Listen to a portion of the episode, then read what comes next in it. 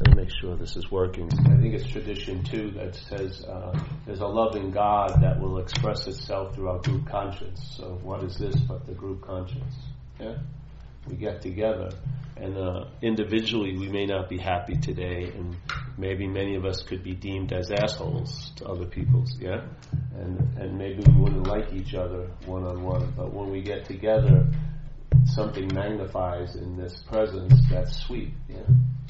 That's that loving presence.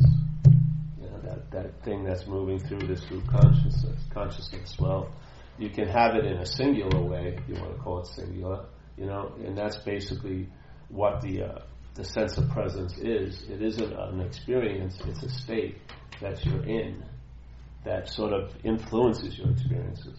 Yeah. But if it's just an experience, that's that's that doesn't really have any value. You know, those will come and go. But the presence isn't an experience; it's more of a state. Yeah. And then again, it infuses its effects through your experiences. So it's like you'll see the fruits of the tree, but not at the tree. You'll tell the tree by the fruits. Yeah. You'll see by the demonstrations, or you'll get an intimation of of nothingness by what's happening in your own life. Yeah.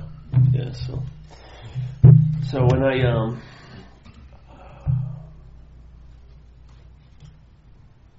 you know my golden years were like between two and four. It was a very nice time in my life. Everything was really bright, literally bright, brighter. I mean, the whole background of the screen was brighter. Uh, my parents looked much happier, and a lot of other things. And then uh, I grew into a state of introspection, you know, mental activity. Before the activity may have been just starting and didn't have enough momentum yet. So I was truly engaged with the conscious contact, going moving through the five gates. Yeah, it was hearing, feeling, seeing, tasting, touching. When I was playing, I hadn't had time constructed yet, so I w- couldn't worry about will I be playing next week because I had no idea of next week. You know, so I was here because my mind uh, hadn't entertained yet, it could be somewhere else, which is only seemingly so. But that's what most of us, the mind does. It seemingly vacates here. It can't leave here, but it seemingly vacates. When I was a kid, that hadn't been entertained yet. So I was here because there was nowhere else I could be. And so spontaneity and all that of wonder and awe was available, which I think is just pregnantly available to all of us. It's just based on the condition of your mind. Yeah?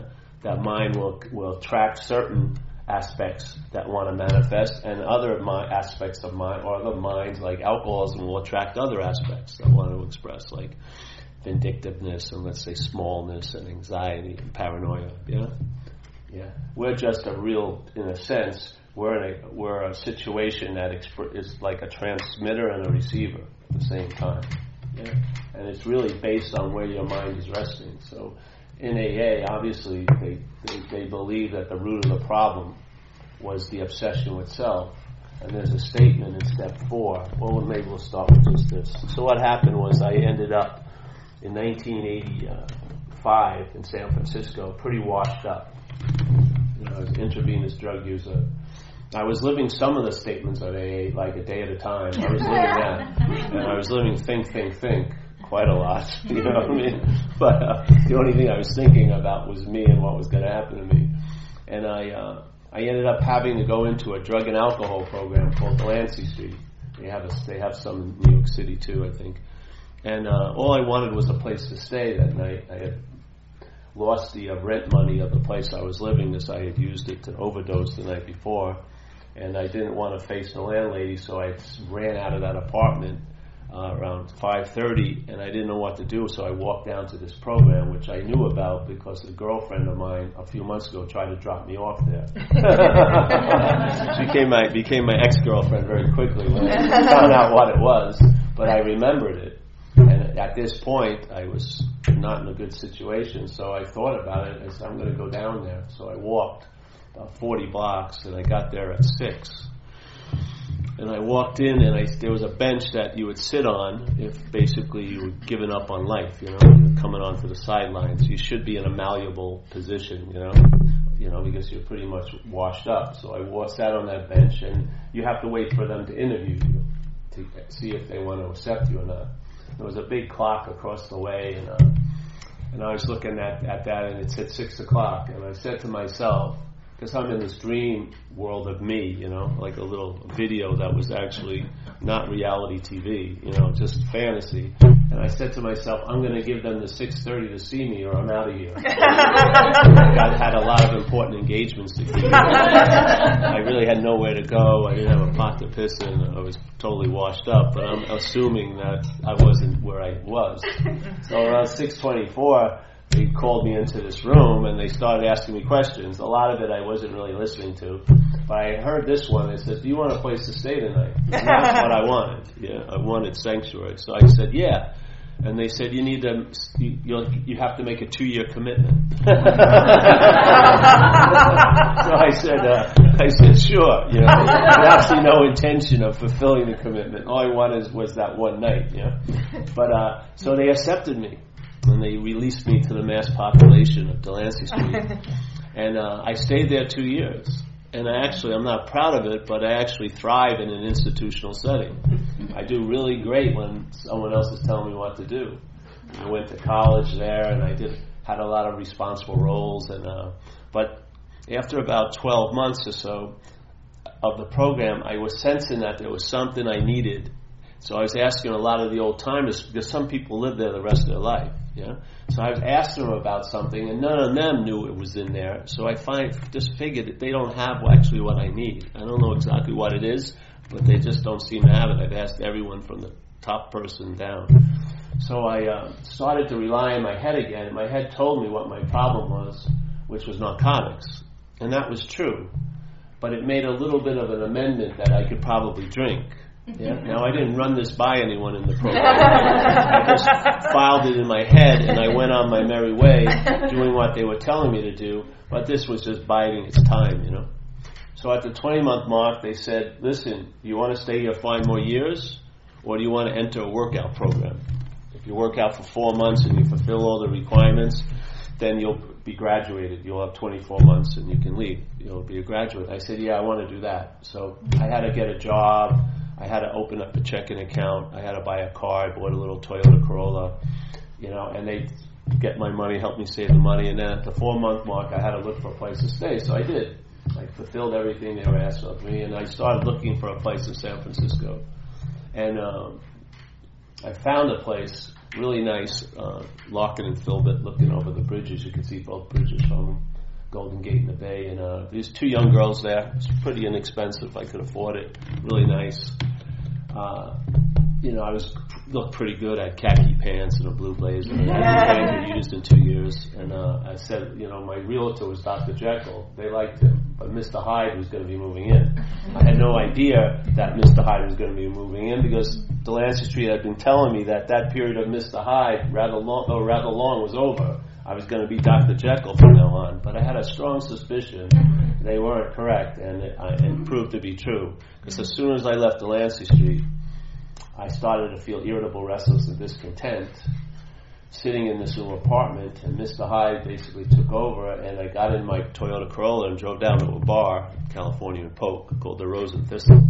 Used to call it the Nose and Sniffle. I bought a lot of drugs there. So I walked in there armed with this idea that I can drink, and I had a and the bartender hadn't been getting my newsletter, you know. But I was so self-obsessed, I'm thinking he knows me. He's going to say no, you can't. But he just put the money down. He gave me a beer. I had my first beer in two years, and nothing happened. I had impunity, you know. So what happened? I ordered another beer, and halfway through the second beer, it wasn't enough for me. I wanted more.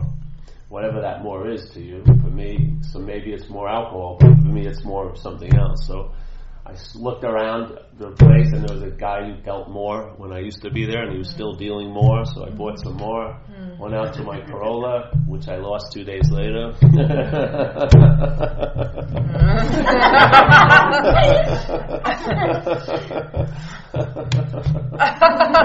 I did a line of more and uh, it was like that movie The Shining with Jack Nicholson when he comes through the bathroom door at the end. Here's Johnny. It was just like that. I was totally possessed you know, which that's how I see alcoholism. I see it as a parasitical movement or a possessive type mental wind. So it took me over again. I went on a 10 month run and then I washed up on the shores of AA 10 months later. I've been clean and sober ever since, 25 years or so now. And uh,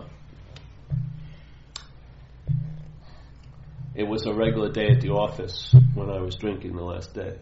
I had given up all hope, basically. I just spent two years in a program. I had a lot of hope that it was never going to be like it was, and it was worse, you know.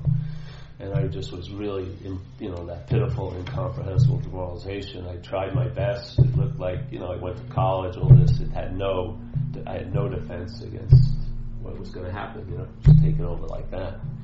And, uh, you know, so I was just sitting the day it happened. I was in a trailer park outside of San Francisco, not thinking about anything but how I could survive and get money to do, do some more, so to speak. And I was drinking Royal Gate vodka, which is cheap vodka in California. You probably have it by another name around here, like 80 cents a pint. And I was passing this bottle of vodka back and forth with this to this guy who I didn't know. You know, just I was waiting for a mutual acquaintance maybe come have some money. He had a big bulbous nose and varicose veins on his face, and I and I looked at him and I said, "This guy is a freaking bum," you know. But lo and behold, it looked like it. He was looking at me like I was a bum, and that was the moment of clarity for me. Hmm. And what it was was something something stopped my mind for about three or four minutes. I had no idea that was possible because it had been so busy for so long.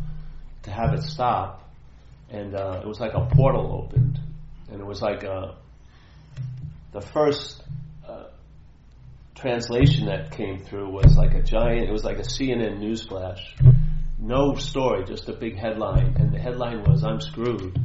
Yeah, yet I'd been screwed for quite a while, but I had no idea how screwed I was. But this information it was informing me how screwed I was, and it was very freaking sobering. You know? Mm. And I've never picked up another drink since then so far. So I did. Suddenly, all this new information came into my head, like not have say no to the next pass. And then I went, left to it and went to a phone booth and I called the program I had been in, Delancey Street, to see if I could come back in. You know, just something was up, you know. And I and they had been getting my newsletter for the last ten months, and they said, no, you can't come back. You gotta maybe in a month and come back for another interview.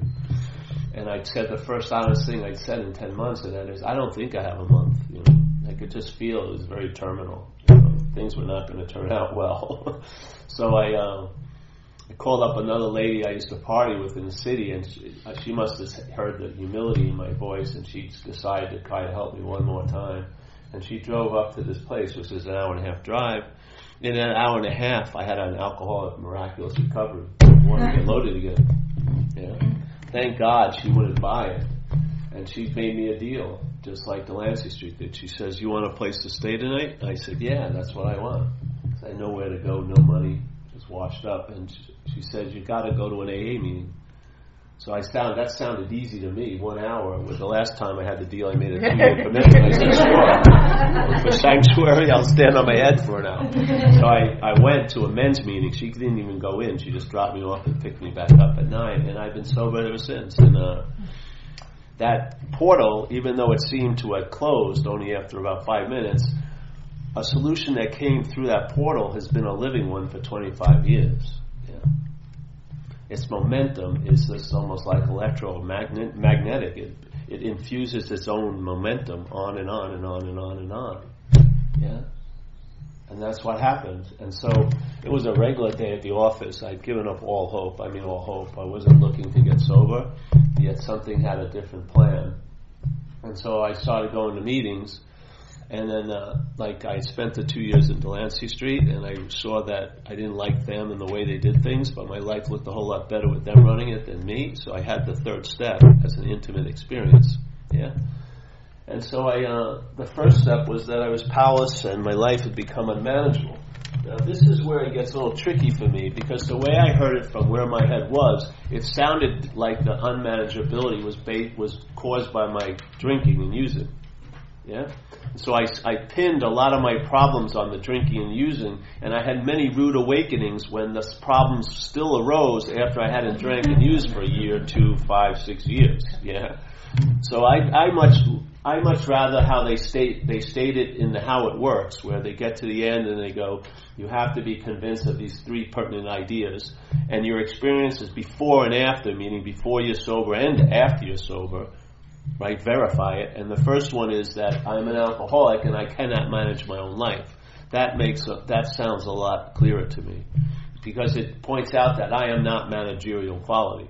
Yeah, before I had a drink way before I had a drink and after. And actually, you could construe that my drinking was one of my solutions to alcoholism.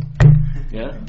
When I was a kid, I found drinking as a solution to the alcoholism. I got a little relief from the unbearable obsession with self.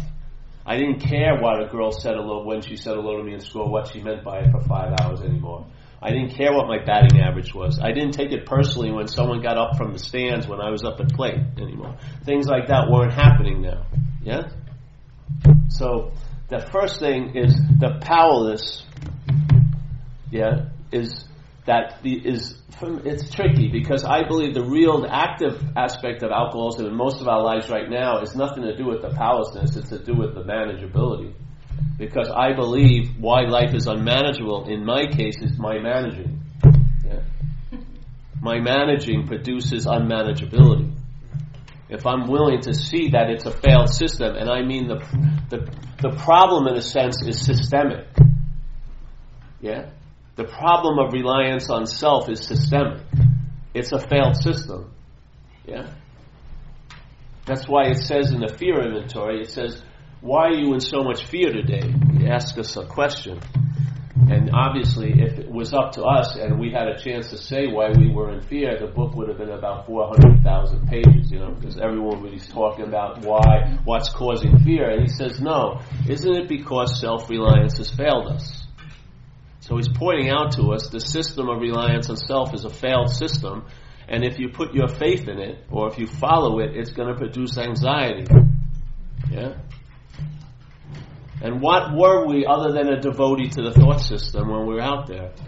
Whatever the head was telling me, I took it as the God honest truth. It was like the Greek oracle to me. Yeah? It told me how you were, how you were gonna be, how you are. It told me how I was, how I was gonna be. It told me how everything was gonna be. Yes? You can't be more relied on than that. Yeah? And that's where, to me, the relying on self demonstrates. It's in your mind's reliance on the thought system that it's hearing. The hearing has shifted into listening, and that's the bonding. You're going to, because of consciousness, you're going to hear it. But the thing is, the intent is the listening. That's when you've stepped over it, and then now you're believing the system. And that's how it can screw you. Because it's your own faith that's going to produce the anxiety about yesterday and today and tomorrow. Yeah. So I came in, I admitted I was powerless. The drinking stopped, it hasn't started again, but then I got to see the real dilemma, which is the managing. Yeah? And then I wasn't managerial quality.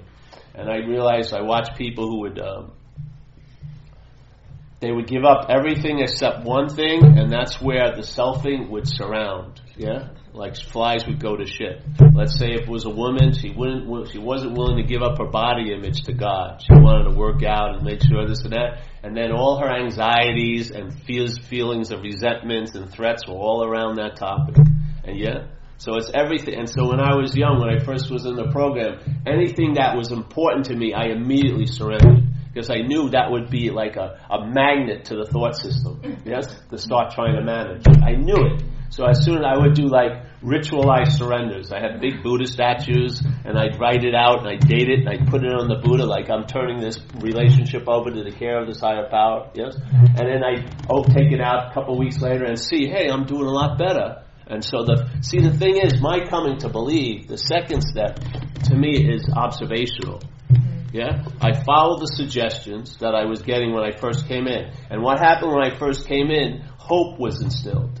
Yeah? Mm-hmm. So before I had the faith in the failed system, now I was hoping that there was another way. So when people said come back the next day, I said, yeah, alright, I hope you're right. I'll come back.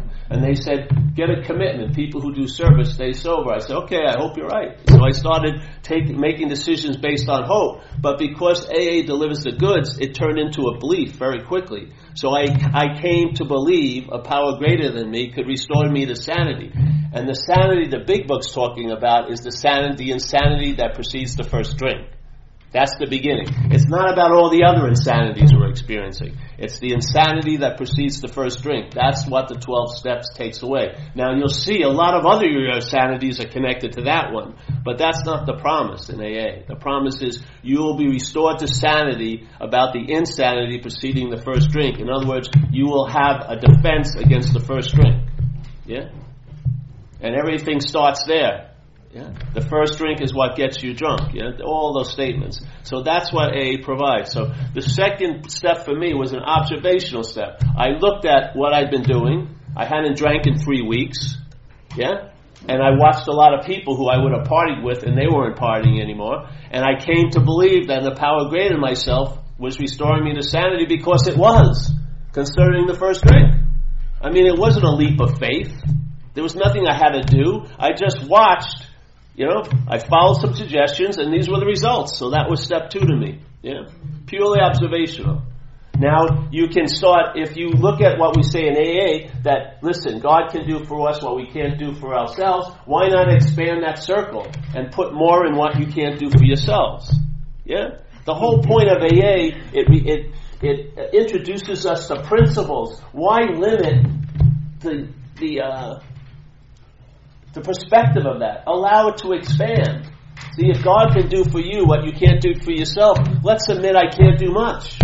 Yeah? Why not? Why wouldn't we want to just compartmentalize the principle of what we've been shown just to deal with alcohol and drugs when it can be expanded? Yeah. That's like you ever hear the statements in spirituality that you see you can see the whole ocean in one drop. That's a mind expanding on a principle. You see one drop of the ocean and you get the whole ocean. Yeah? You see one statement that you're not managerial quality. You have one event that, that proves it. I bet you you could expand on that and say, on a carpet level, I'm not managerial quality. You know, it's not like I'm good really here and good really there. You can be a manager at a business and yet you can't manage life. Yeah? So to me, second step is just purely observational. The third step is the, supposedly the major concept in AA, which is turning one's will and life over to the care of a high, higher power of your own understanding. Yeah? But if you read that, and it talks about it's the archway to freedom, it's the keystone, you know, of the archway. So every, every, all the other concepts of AA principles rest on that one. But it says when you get to it in the in the book, it says first quit, first you have to quit playing God. Yeah? And if you look at the program as a linear progression, first comes before next. It says first you have to quit playing God, then next in this drama of life, God is going to be the director, we're going to be his children. So first is quit playing God. Why? Because if you don't realize what's playing God, yes, then when you do the third step, step, that's what we'll be claiming to be the one who did the third step. And then you'll have this experience which many people have in AA, which is I surrendered it and then I took it back and then I surrendered and take it back. It's just unbelievable. Instead of entering a state of surrendered, where you're convinced, yeah? You have made a sober assessment, you're not in managerial quality, and the mind shifts into a state of surrender. Now it's not as exciting as surrendering and taking it back. it's not as dramatic, really.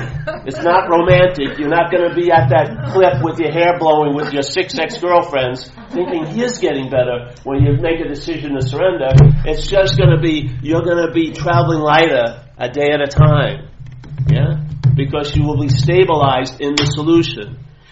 How it's how can it's like if, let's say that in this sense the, the, sense of self or if you want to call it you the idea of you is playing god. So you're like a bully in the playground. You have a bag of candy. You give it to a little kid and you say hold it. And anytime you want it back you come and give me that candy back. So the actually the biggest god isn't the god you're surrendering it to it's the god that thinks it's surrendering because the God that thinks it's surrendering reserves the right to sort of take it back. Yeah? There's no real solution in that. Because what happens, you like to play, oh, I forgot to surrender, and then you get the drama, and maybe you get into a bad relationship, or you sleep with your friend's wife, and then it's, and you, and maybe you expected that you're always going to get to the point of surrendering it. It may not happen.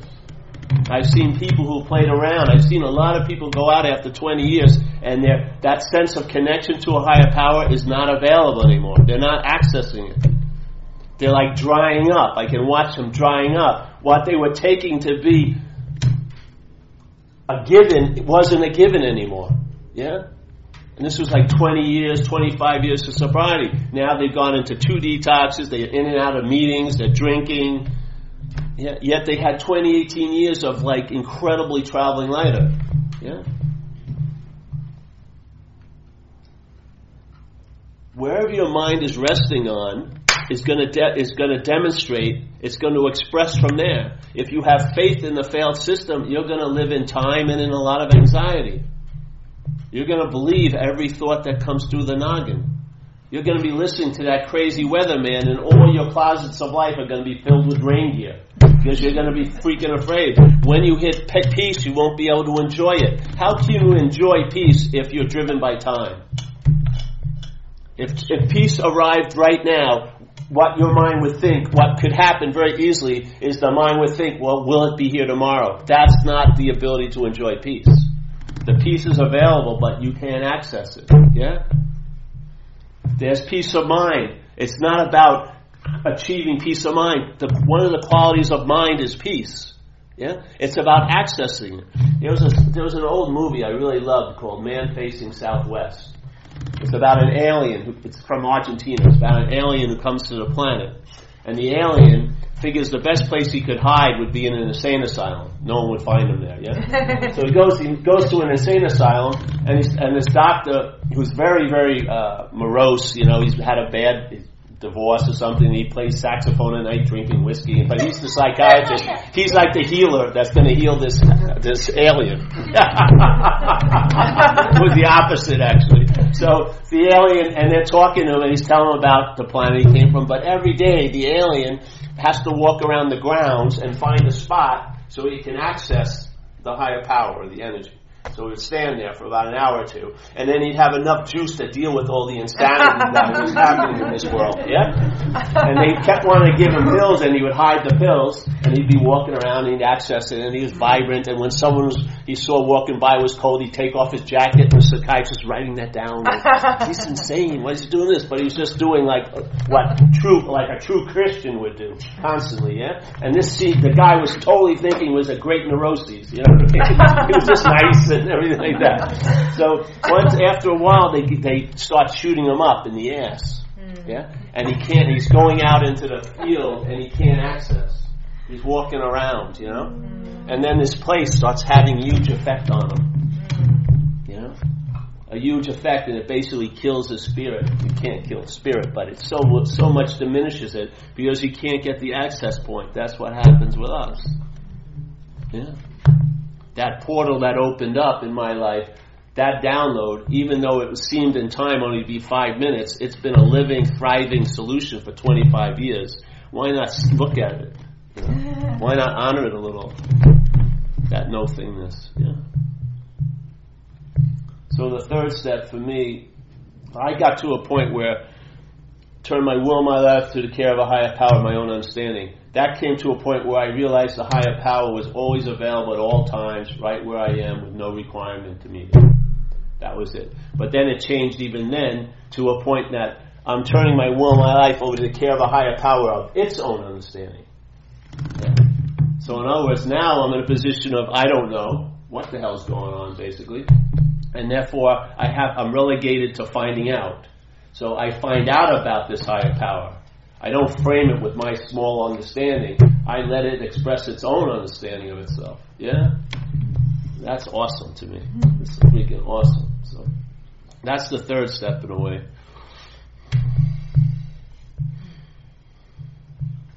The fourth step is, for me, it's, it's stated so beautifully clearly in the book. It says, at the fourth step, being convinced, which the word convinced means to believe with certainty being convinced that self, manifested in various ways, is what has defeated us.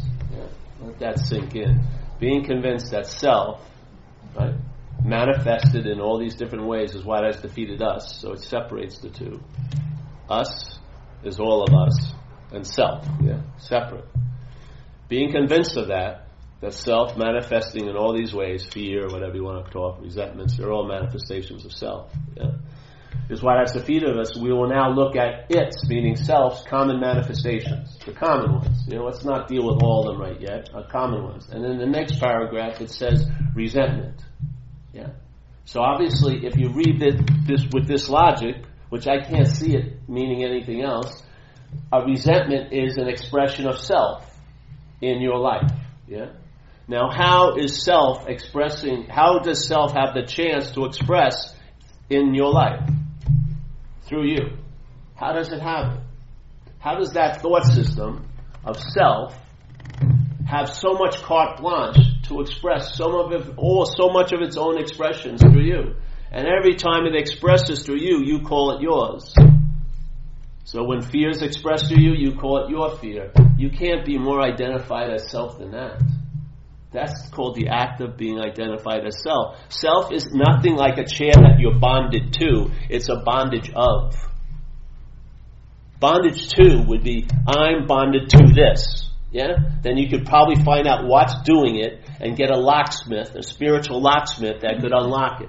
But we're not bonded to a damn thing. It's bondage of self. Selfing is an activity of mind that we become bonded by the activity. That's how it happens. It's the activity and your belief in it that binds you. The activity cannot bind you alone. You make the leap. Yeah? So it says, so here, if you look at it this way, the inventory process is taking a look at how self defeated us by looking at self's common expressions in life resentment, fears, and harming other people. You look at your sexual behaviors because there's a lot of meaning in that, yeah? You know? So we do this introductory inventory to see what? To see the patterns of how self has defeated us. So what may not happen? So maybe the defeat will not continue. Because if we, if we really see the patterns of self, when they show up in our lives again, they will be seen, and maybe, just maybe, we won't make the mistake of claiming them to be ours. We'll see it's a foreign installment. It's like a story I use. There's a guy who has a beautiful, beautiful lawn, like here, out here, yeah? He loves it. He runs around in it all day without his shoes in the morning, in the morning dew, and he has, he has like, you know, tournaments, lawn bowling, and there's a lot of picnics. He loves it out there. He's got hammocks and things, and one day he jumps out to jump in, and he steps on the lawn, and he steps into some shit, you know? So the first thing that goes is he's got to wear shoes now. Yeah. So now he goes back, gets some shoes on, and he starts walking around. And he notices there's a lot of shit all over the lawn. Yeah, starting to smell and everything like that. And he, I mean, a lot. So he says, "What am I going to do?" Of course, like an alcoholic, well, I'll just ignore it for a while. So he goes back in, comes out a few hours later. It smells even worse. There's more. So now what does he do? He just closes the door, pulls the shades down, yeah, and he starts figuring, he starts buying pictures of lawns, puts them up, has people who have the same problem come over and reminisce how great it was to have a lawn, you know, have the use, cancel all the picnics and everything like that, yeah. And then one day a guy comes in and knocks on the door and says, "Hey, I heard you had a problem." And I go, "Yeah, I do." He says, "What is, about the lawn?" He said, "Yeah." He says, "Get a pooper scooper." All right. And I said, well, baby, I better get two. And he says, if you get really good, you may be able to have a little bit of the lawn for maybe 10 minutes, maybe by two by five feet, but at least, you know, you have a standing up picnic, no laying down or sitting, you know, but at least you'll get a little bit, but you gotta be really vigilant. Yeah? So this guy gets, he's gung ho. And he starts scooping up the stuff. And then other people who have the same problem hear about this guy. And they're calling him for advice and everything. And some of them are saying, why don't you write a book? You know, really good. And, oh yeah, I think so.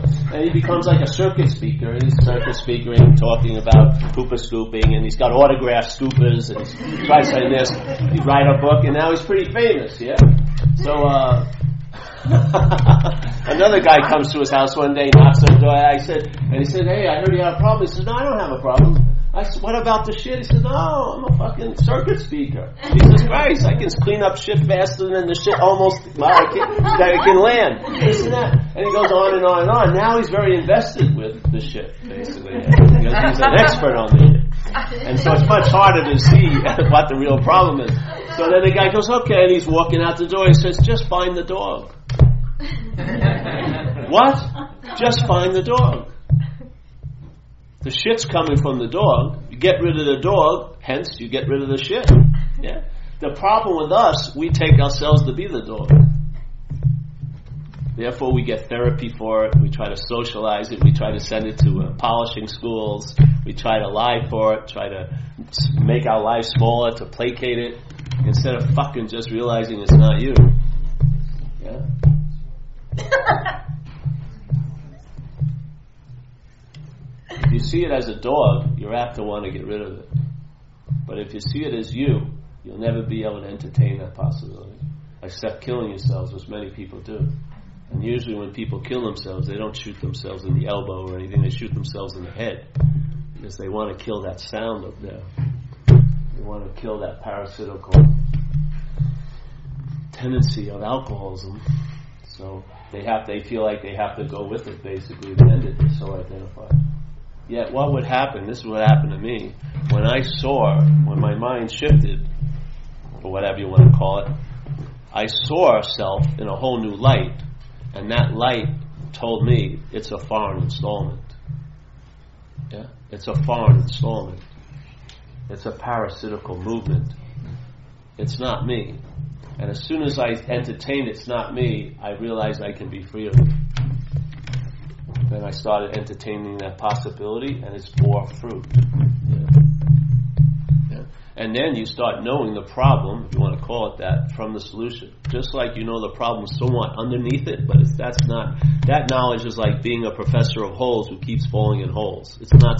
It's it's or it, that knowledge is being claimed by self, and it will avail you nothing. Because the movement of selfing, its greatest movement is the claim. So if you learn anything about self, it's going to be construed as a self, and it's not going to lead you to freedom from self. You're just going to have more information of how bad it is. But in this way, you see that that isn't so. That those expressions aren't yours. They're not your fears. They're not your resentments. They're the expressions of a thought system called self that have, has become dominant and has taken you and me over. That's why in an AA room, you listen to people. I don't identify with who you are. I identify with what's taken you over. It's the same thing as taken taken me over. And I we we share about what it's like to live under that tyranny, and we find solace in the commonality of our plight. Yeah. How could these thoughts that I held to be mine? How can you have them? How can the feelings I only called to be my feelings? I've heard tons of alcoholics share my feelings in tons of meetings all around the world. And I've shared their, my heinous reactions to life. I've heard them share their heinous reactions to life, which were quite similar to mine. So I ran into a thing after a few months of listening to people that how, how did the, how did you get my thoughts, or they're not my thoughts? Yeah. How did you get my feelings? They're not my feelings, and they're not your feelings. In a sense, they become our feelings because we've been taken over by the same parasitical movement that does, doesn't have an infinite amount of characteristics. It has a very set, uh, finite number of characteristics that have been expressing through us for quite a while. And thank God a book came about, and thank God, God some grace and life came here in 1935 that the fucking parasite was revealed to some extent because we were hopeless before then. We were getting, we were being stuck up in attics. Oh, that's just Uncle Fred. Don't go up there. People were getting lobotomized. They were going to jail. Even in read the Psalms, they didn't know what to do with winos back then in the Old Testament. Yeah, and yet now a solution is dropped in to this possibility here, and there's tons of grace involved. And tons of freaking grace in AA. There's so much juice. I've met a lot of groups, non-duality groups. There's nothing compared to the grace in AA. Non-duality is of groups are festering another addiction, a spiritual addiction. They need 28 day programs, but they call them retreats. They need a, a, a, retreat. They need a retreat from retreats. They, all their self help books got to be taken away and their DVD machines shut off or something. Really, you see it. My girlfriend in San Francisco, she had never heard of anything spirituality. She's come to the talks for four years. She has a very good sense of it. And when she comes to groups that are very spiritual professionals, she just sees suffering. It's so simple to her. It's not, it's not a big blown up deal. It's, she's just traveling lighter. And that traveling lighter initiates more entertaining of what's allowing her to travel lighter.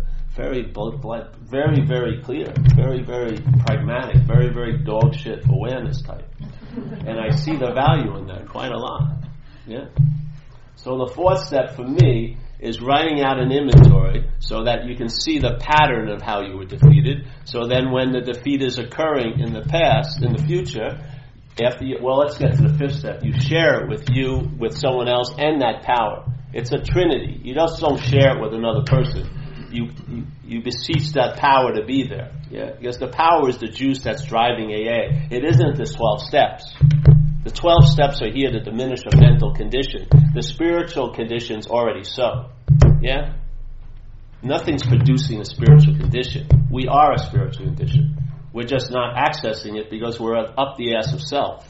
Yeah? We need a diminishing of a mental condition. And AA brings you out of yourself through humility and service and this and that. And getting out of yourself diminishes the mental state. So what's obvious becomes obvious to you, which is its only value. It's not valuable if it's just obvious if it's not to you. Not in your life. It's not valuable. Its value is applicable to you. You know? You can say everything is all this and all that, but if there's no access to it, it's not producing any value in your life. You've got to be accessing it. You've got to be like that man facing southwest. You've got to be allowing the downloads to occur. Yes? Just, it's not good enough to say, oh, there is this infinite space. That's a conceptual idea. This is a tactile finding out about it. Yeah? Every day. You become the living book which it is. The living, it's not a living book, it's your living mind that gives it meaning. When my mind shifted, I had been teaching the fourth step workshop for 19 years, well, at that point about nine years, you know, every Monday night in San Francisco. And I had read how it works a lot of times in the process of doing this. As, and then I was reading after this thing started to happen. I was reading the same chapter I'd read tons of times, and all this new meaning was being downloaded. And the biggest one was with the word self.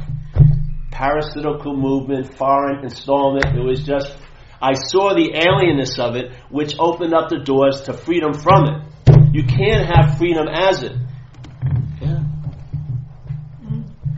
You cannot have, and you're not gonna, See, it will co-opt and claim your urge to be free, and you'll try to be free as it, which is another form of bondage. Don't you see, you see it? Yes. It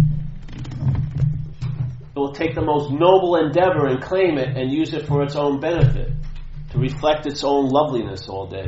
You'll be obsessed with how you look in your whites and your patchouli oil and your goddess look. You know, maybe practice your loving gaze. So the fifth step, I shared it with this person, and now I've done a lot of fifth steps, which is holding the space. And what you do is you just point out the patterns of how self defeats you, yes? And hopefully lead back to where those patterns are issuing from, which is the bondage of self, which is based in the petri dish of reliance on self. Like it's a very simple statement, and as Bill sees it, it says, "Fear is the activator of the character defects." Yeah, Fear is the activator of the character defects. And now let's take it a little farther. The character defects activate behaviors, yeah, actions, and those actions activate consequences. Yeah? Those consequences may not be so good. You go back and you're back in the fear again, activating more defects of characters. Who isn't going to want to get relief from that loop? Who the hell isn't going to be motivated to get loaded? Yeah? Who the hell isn't? But if you take it back a step farther, what's activating the fear? Well, he said it to us very clearly self reliance. He says, Why do you have so much fear today? Simple statement. Isn't it because self reliance has failed you? Bingo. There's his diagnosis. Take it back. All right, so reliance on self is the petri dish that allows fear to grow in my life. Yeah?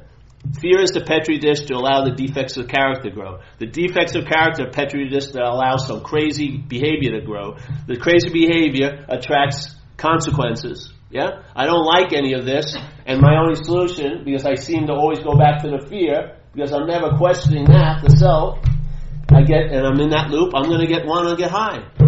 We're talking about going to the first knot. Let's say if in your whole line of life, there are different knots, yeah? Let's say there's the knot of relationship, of health, of shelter, yes? And your concern is there. Some of it's instinctual, a lot of it's mental anxiety, but there's concern that you have a place to stay and this and that and that and this. But there's also a first knot. I'm saying the first knot is identification as self. Yeah? And I believe that first knot, a thread from that knot goes through all the other knots of your life. If you get unknotted in relationship, it only lasts usually for a month or two, right? You go to a lot of retreats and then you read a book and then everything's great and in three months you're doing the same thing. You hate the teacher and you hate the book and you throw it out. Yeah, yeah. That that knot may loosen up, but does it affect all the other knots around it? Probably not. It's lucky if it affects the one or two next to it. But this knot, when loosened, affects all the other knots in your life. Yeah. And then you realize that's the source of the dilemma. The source of the dilemma is reliance on self. How far has the reliance on self gone? You're identified as self. You can't be more reliant than that. You've, you've crossed what, you, you crossed the line of reliance, crossed the line of obsession to an identification as. Yeah? In that identification, it claims to be the one who has all your obsessions.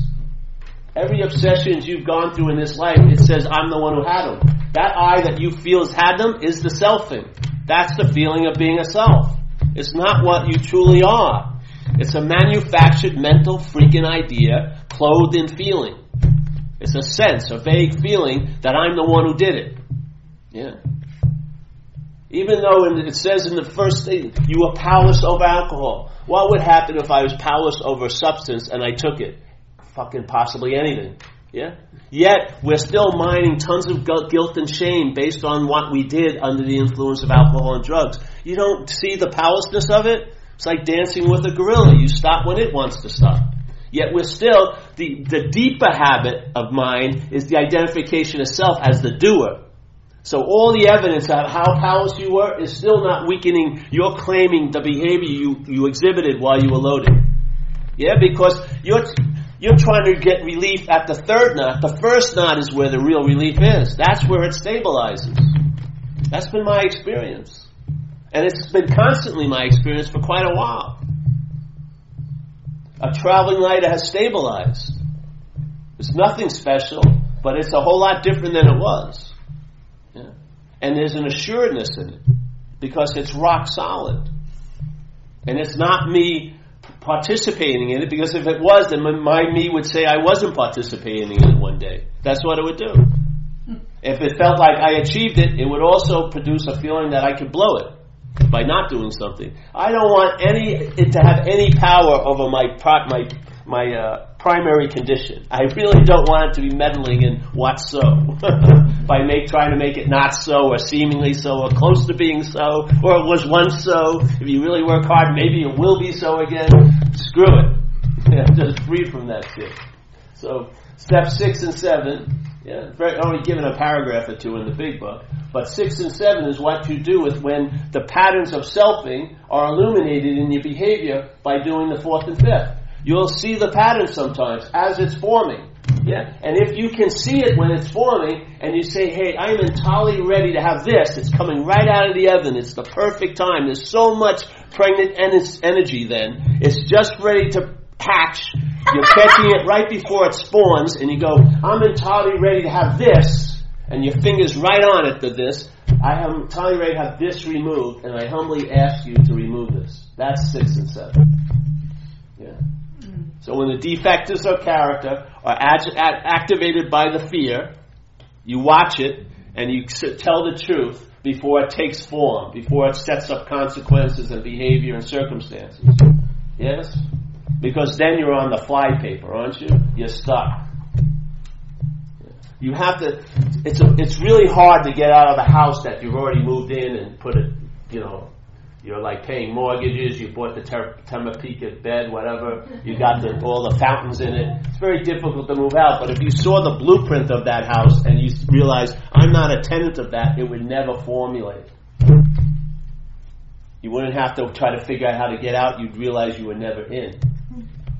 There's the solution. Yeah.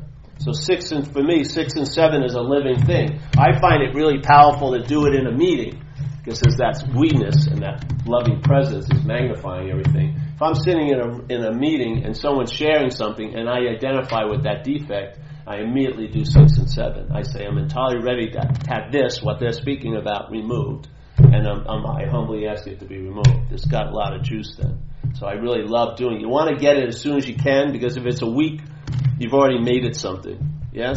You've got, you've be, there's a certain bonding is set up. It's been, now it's your defective character. If you just see it as a defective character, it's much easier to let it go.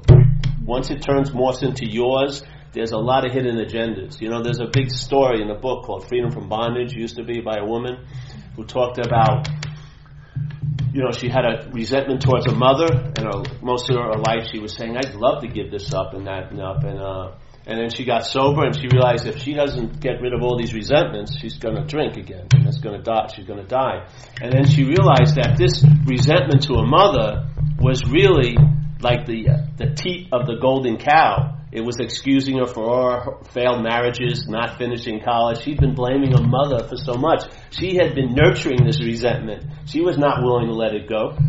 There was no, she was mining it. That's exactly what can happen when a resentment moves into your resentment. When it moves into your resentment, the selfing is getting something out of it. It's using it. It has an advantage for it. It's not willing to let it go. If it's seen as a resentment, it's much more apt to be gone. Yeah.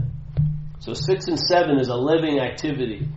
More and more will be revealed, which it will. Yeah. And yet the same principle applies six and seven. So step eight to me was just writing it out, the, the amends I needed to make, and I needed another sort of look at where because I robbed some stores and there was no fear or resentment concerning those people, but I hurt them, so I owed them amends also. Yeah. So when I did the the resentment and stuff like that, I followed the four column thing that Joe and Charlie, you hear Joe and Charlie, the Big Book seminars. I recommend listening to them. They passed away, but they were great. I really loved. I saw. I went to them for the first three years I was sober. Then I got it. You know, I didn't have to go back, but I really got a lot out of how they presented the book. And they have they have these printouts of the four column inventory, and you take you know the first column. See, everyone who's in a bar right now is doing the first two columns. They know who they're man at and why. Yeah, but there's no solution. You have to take it back to where the light comes on you. And AA is just kindergarten. It's just bringing it. If you go back to the reliance on self, you're taking the back light way back. I'm telling you, way back. You see how much it's changed by just seeing your role in things and telling the truth about it? How much relief has come? Could you imagine you took that even farther back? The, the, the, the inventory is just an introductory inventory. So I don't want to go through all the things what you do, but let's say with sex it was very interesting because most of my acting out in sex had nothing to do with sex. It had to do with acquiring self-esteem. Yeah. Nothing to do with sex. You know, every time I didn't need to have sex every night, but I needed a self-esteem every night, and I was getting that from if a pretty woman would let me sleep with her, that made me okay. That was that was the equation was running out every day quicker and quicker, but uh, that was it. So I found a lot of things. You think it's one thing, but it isn't. It has nothing to do with it. Self has an agenda going on, like a parasitical agenda. And the thing is, it's an incredible parasite because it, it knows that it's a hostile parasite. Most people who live underneath it aren't happy. You're not a happy host, are you? I, don't, I don't think so. You're not, you know, come and see my pet. You know, it's not like, it's not like that at all. So it has to have an incredible strategy to keep the host at bay. And its strategy is to convince the host that it's the host. Yeah. How do you do that? That's, that's, where that's the selfing. The selfing is talking to you as if you're a doer, as if you're a body, as if you're a historical figure, as if you have choice. Yes? It doesn't take any consideration about consciousness, which is what's in contact here. You're not in contact, you're an afterthought. Consciousness is in contact through this apparatus. This apparatus is just a conductor. There's no the conductor in it. There's just something moving through. Yeah? The selfing constantly implies and infers and assumes there's someone there. Yeah? And that someone is like a holograph. It's a picture, usually identified somewhat being in a body or or a body. Yes? And it thinks about you as a body. Yeah? The language is a subjective language used by objects. So somebody just walked in and says, You're growing your hair. And the fact, that's I, am not doing a damn thing. I'm just not cutting it. You know, I'm not taking like three hours a week to grow my hair. You know what I mean? I did, if I don't do anything, it grows. I don't really have, but the language sounds like I'm doing something. Yeah, and you say it very innocently. Hey, you're growing your hair, but innocently over and over and again. You don't see like the trance-like effect. We all play hypnotist for each other with the language. Oh, you're doing that? Or you, you know, I didn't feel like I was doing it, but maybe I am. There you go. Once the claiming occurs, the sense of self you feel, and then the sense of self activates tons of ideas downloading about you, about them. Do you wait, leave it whatever way? For the four o'clock. Oh yeah, yeah, you're all right, right? It does. It all moves into the yeah. same thing. Yes. All right. So let's see. So nine. Nine, you just make direct amends to people that you've hurt and harmed. And to me, I think that's the, one of the most powerful steps, was the ninth step. Yeah? And I've been conveniently avoiding a lot of stuff, and pretty successfully. And I got onto that ninth step, and I was just running into people I owed amends, and I'd see them on the street, and my first impulse was to keep going, but then the AA kicked in, and I pulled over, I said, come over here, I owed you 45 bucks for a pay, you know, phone bill I didn't help pay and stuff like that. Just kept running into so many situations and to make the amends, and I'll tell you, that's where a real relief came. I can explain it very simply. There was a place when I was out there using in San Francisco in a place called North Beach. There was a market called Rossi's Market. I used to rob quite a lot to survive. I'd wear a long jacket and I'd take a, like a flank steak, put it in the back, and two 16 ounce beers here, and that would make allow me make it to about one in the afternoon. Yeah, did it like every day for months. Never got caught. So I got sober, and I was conveniently forgetting Rossi's Market, but there was a good AA meeting in the area, and in San Francisco, parking is a premium. It's very hard to find a space. But every time I went to North Beach, I wouldn't even go near that block that Rossi's Market was on. And this went on for months, yeah? And then one day I just finally said, forget it. And I walked in there and I said, where's the manager? And they point me up to this upstairs. I went upstairs and I said, hey, listen, I'm in a program of recovery. And before I got into this program, I used to live around here and I was stealing a lot of stuff from you, from the store, alcohol and, and steak. And I'd like to make an amends. And it's very important to say that you're in a program of recovery. So I gave him like 55 bucks. I probably took a lot more, but it was just a demonstration. And the great thing was, as soon as I left after doing that, I've never thought of Rossi's Market again. That's what you get freed from. You get freed from being a storage unit. From all this shit that you think you did, and all the claiming, and all the guilt and shame that you don't want out, and all the secrets you gotta keep. There's a lot of security to pay for, which is your interest and attention being in dead space. Yeah? What happens in AA, it liberates that. So that you actually be more here. And then you realize this is what you were looking for your whole life. It's just being exactly where you are. But most of us in alcoholism and addiction, you're, we're in a mental here. We're in a here that's been interpreted. That's a chock full of the past and the future. Yeah? Regrets and worry. And I didn't want to be there for a second. Yet right, right where that seemed to be, what really was there was the solution. The problem was the last place a problem wanted to take me was right in this moment. Yeah? And if you look at your thought system, where does it rely on? Where does it where's its value? Mostly in the past and future, yeah? Most of us are using this moment to think of the mind's using this moment to think about a future moment, yeah, or to regret or go back into a past. You can't see the system's value there. Yeah. So in step nine is you make the amends wherever you can. Some of them I couldn't, so I wrote letters to them and put them in a nightstand. You know, I fairs in, in Europe and stuff. And then step ten is you continue to take personal inventory. Yeah. So now you've done your big spring cleaning with the fourth step. So now you just keep taking inventory, so that when you go out there to connect with the access, the the, the antenna is clean. Yeah people who think they can meditate after they've just ripped somebody off a half hour before are, are fooling themselves. Your mind is agitated. You're not going to find any peace. With selfing as the dominant condition, your mind's basic false nature is agitation. It's desiring to become or unbecome all freaking every freaking moment. That's its engine. There's no peace or rest there. It's insane to try to sit down and meditate with that fucking crazy thing going on. Yeah. Um, when you're talking about making amends, can you make a differentiation between the, the, the it is you that's making amends? Yes. So you are, you own something. Well, you're accountable. Okay. It's different. Before, I was super responsible. That's what was driving me to avoid everything. When I realized it wasn't me that did it, I became accountable for the actions. And I had an incredible experience with that where I got caught, like, in a very weird situation where some lady who was living next door to where I was visiting, and I had my new girlfriend who I was trying to impress, and these other people. I was a fledgling AA member, came in and asked to speak to me, and she said, "Hi, Paul, you owe me five hundred dollars." She was some lady I lived with, and uh, she had given me five hundred dollars for the deposit where there was no deposit; it was being deposited in my arm, basically. And she had lost weight. I didn't recognize her, and I was caught with my basic pants down, but I had felt no embarrassment or nothing because I realized I would have done it to anyone because I had no power over it. See, I got the aspect of disease clearly. I realize it's not, had nothing to do with me. So now I'm accountable for the actions that occur, but it's not me that's doing them. No. Do you mean by downloads? Last year you said something about. Well, I, have, I just get downloads. That's all I can say. John, yeah, I'm just happy to see an old friend of mine. I I don't get down downloads occur. That's how I call it. Some of them. about the past?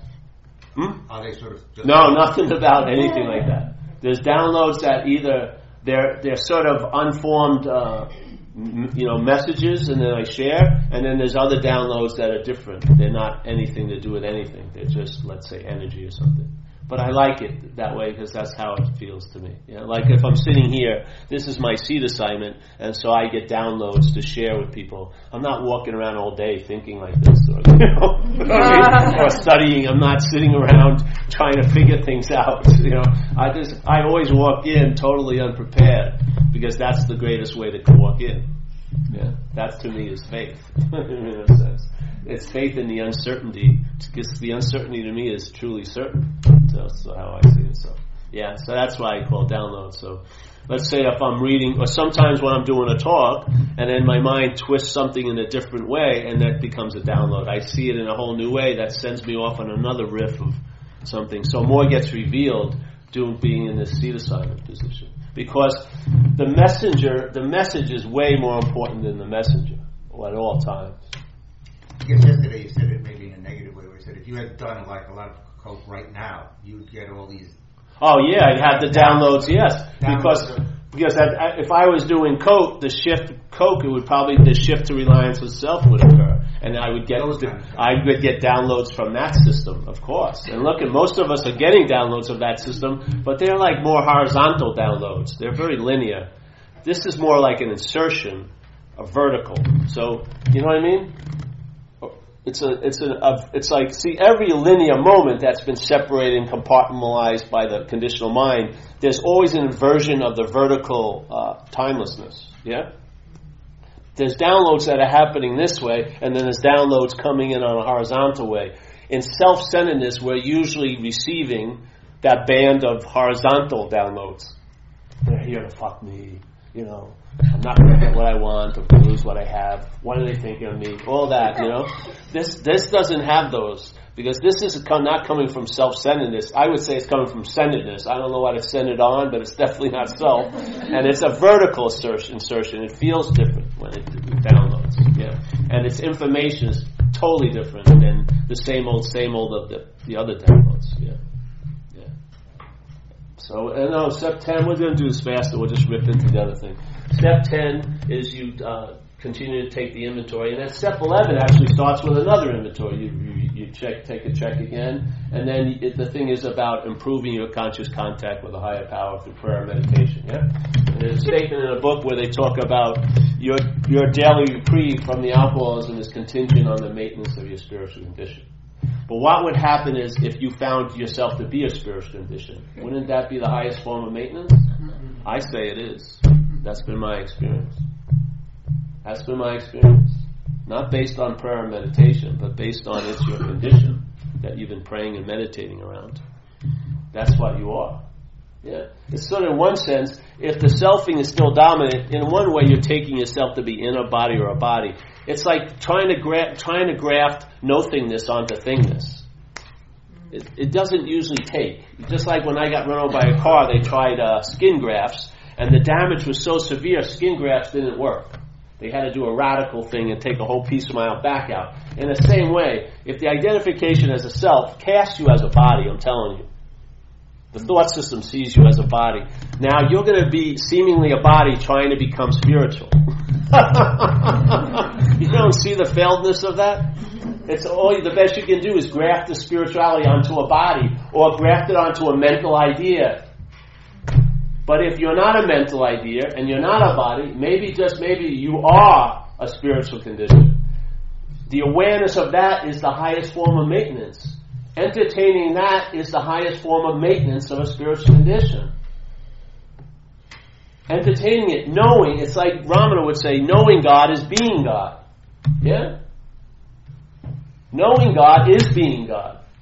That's, that's maintenance of the spiritual condition, being a spiritual condition. Yeah? That's how you really maintain it. That's how it runs beautifully. You don't need it always take it in the garage of meditation and get into a hallowed place, which is fine if you like them. But if, if you're relying on that, then what about all the opposite conditions and circumstances? Will you be unspiritual then? But if you are that, which you may be trying to seek to improve and cultivate, if you are that, then the, the, uh, the sense of being that is the way to maintain it. The best freaking way is called entertaining the presence. Yeah. So now that's step, that's step 11. And step 12 is you just sort of take on another way of life and another agenda in a sense, which is, you know, helping other people to achieve sobriety and to practice these principles you've learned and are learning in all your affairs. And if you can't at the beginning practice them in all your affairs, limit your affairs. Yeah? Limit your affairs. And, it, more will be revealed, and you'll be able to practice them in more and more of your affairs. And that's the principle of AA. Yeah, that's step 12. That's the living thread that keeps it alive. Yeah, helping other people achieve sobriety. Yeah, and one way is just holding the space. There's a thing I want to say before we zip ripped into the other thing. Service is a very important thing. Now, non-duality groups, I don't see see much or say much about that. But service in recovery is part of the triangle. It's unity, recovery, and service. It's a huge dimension because it's a tried and true method to get a sense of being out of self influence. Yeah, by helping someone else. Yeah, usually not someone you know, like a family member, that but going out and helping other people. You know what I mean? So, in my experience of service, was I I took commitments, which were commitments to serve, where you would go to places like detoxes or whatever. And when I would go there, no matter what condition I was in, emotionally or mentally or physically, when I walked into that meeting, at least in 10 minutes or less, I felt totally different. Yeah? I felt available and I sensed the presence in the room while the service was going on. This happened over and over again. And then one time, but what would occur is that would be one aspect. It would be doing service, feeling available, sensing the presence, but then the mind recapitulating and going, but it's me feeling this presence, and then the selfing would get irritable, restless, and it produce that's its effects, and then I'd have to do service again to get relief from that. Yeah, but it would keep on going. But this one time, I hit the presence, and instead of thinking I'm sensing that, I realized I'm sensing what I am. I am the presence. I'm having an experience of being this, but I am that. And therefore, if I'm that, that means I'm available. And if I'm available, I'm of service. Now that's totally different than doing service. Just like in AA, let's say you write gratitude lists, and there'll be a point where your attitude will be infused with gratitude. That sense of, like in the beginning, I to have to say a prayer, like the first few years. Every time something good happened, I'd have to say, thank you God, that was more than enough. Because I'd start complaining really fast I didn't get a big enough piece. Yeah? So I'd always stop with, thank you God, that was more than enough. Then I never had to do it again because my attitude got infused with gratitude. That's how I see things now. I may not have so many experiences of gratitude all the time, but I'm in an attitude of it, which is much, to me, a much higher form of traveling. If you're just basing everything on experiencing, it's sort of like a consuming. You think that something's going to happen if you have enough experiences. That you can, you can have tons of experiences. It doesn't mean anything. You can have tons of spiritual experiences. It will not provoke a spiritual awakening. An awakening isn't an experience. It's a state that becomes obvious. It's not, there's no coming and going in there. There's no high and low in there. It can appear in its manifestation as it's moving through you, highs and lows, but the fact is it's not a high and low, frequent, and infrequent, it was there, now it's gone thing. It's a state. It doesn't need to be, it's not provoked or preceded by spiritual experiences. You can gather tons of spiritual experiences and yet still not be in the obviousness of the, of the awakening of your innate nature. You can miss it actually by the spiritual experiences because you think it's got to be something when it's truly nothing. And it's never not. A, it's never gonna be something. You'll just make it, try to make it something, make it something. It's not to change what it is one iota. It will be constantly no thing. And that's why it's freaking valuable. It doesn't get, it's very hard to truly twist it to your devices for your intentions. You may try and try, but it's very stubbornly something because it's truly nothing. Yeah. Yeah. So that's it for the 12 steps. I, sorry, I did a, I could have, uh, whatever. Whatever. We need more time. We could go for hours. All right, five minutes and we'll That was good. Thank you. go to the next whatever. We could go for hours. All right, five minutes and we'll That was good. Thank you. go to the next whatever.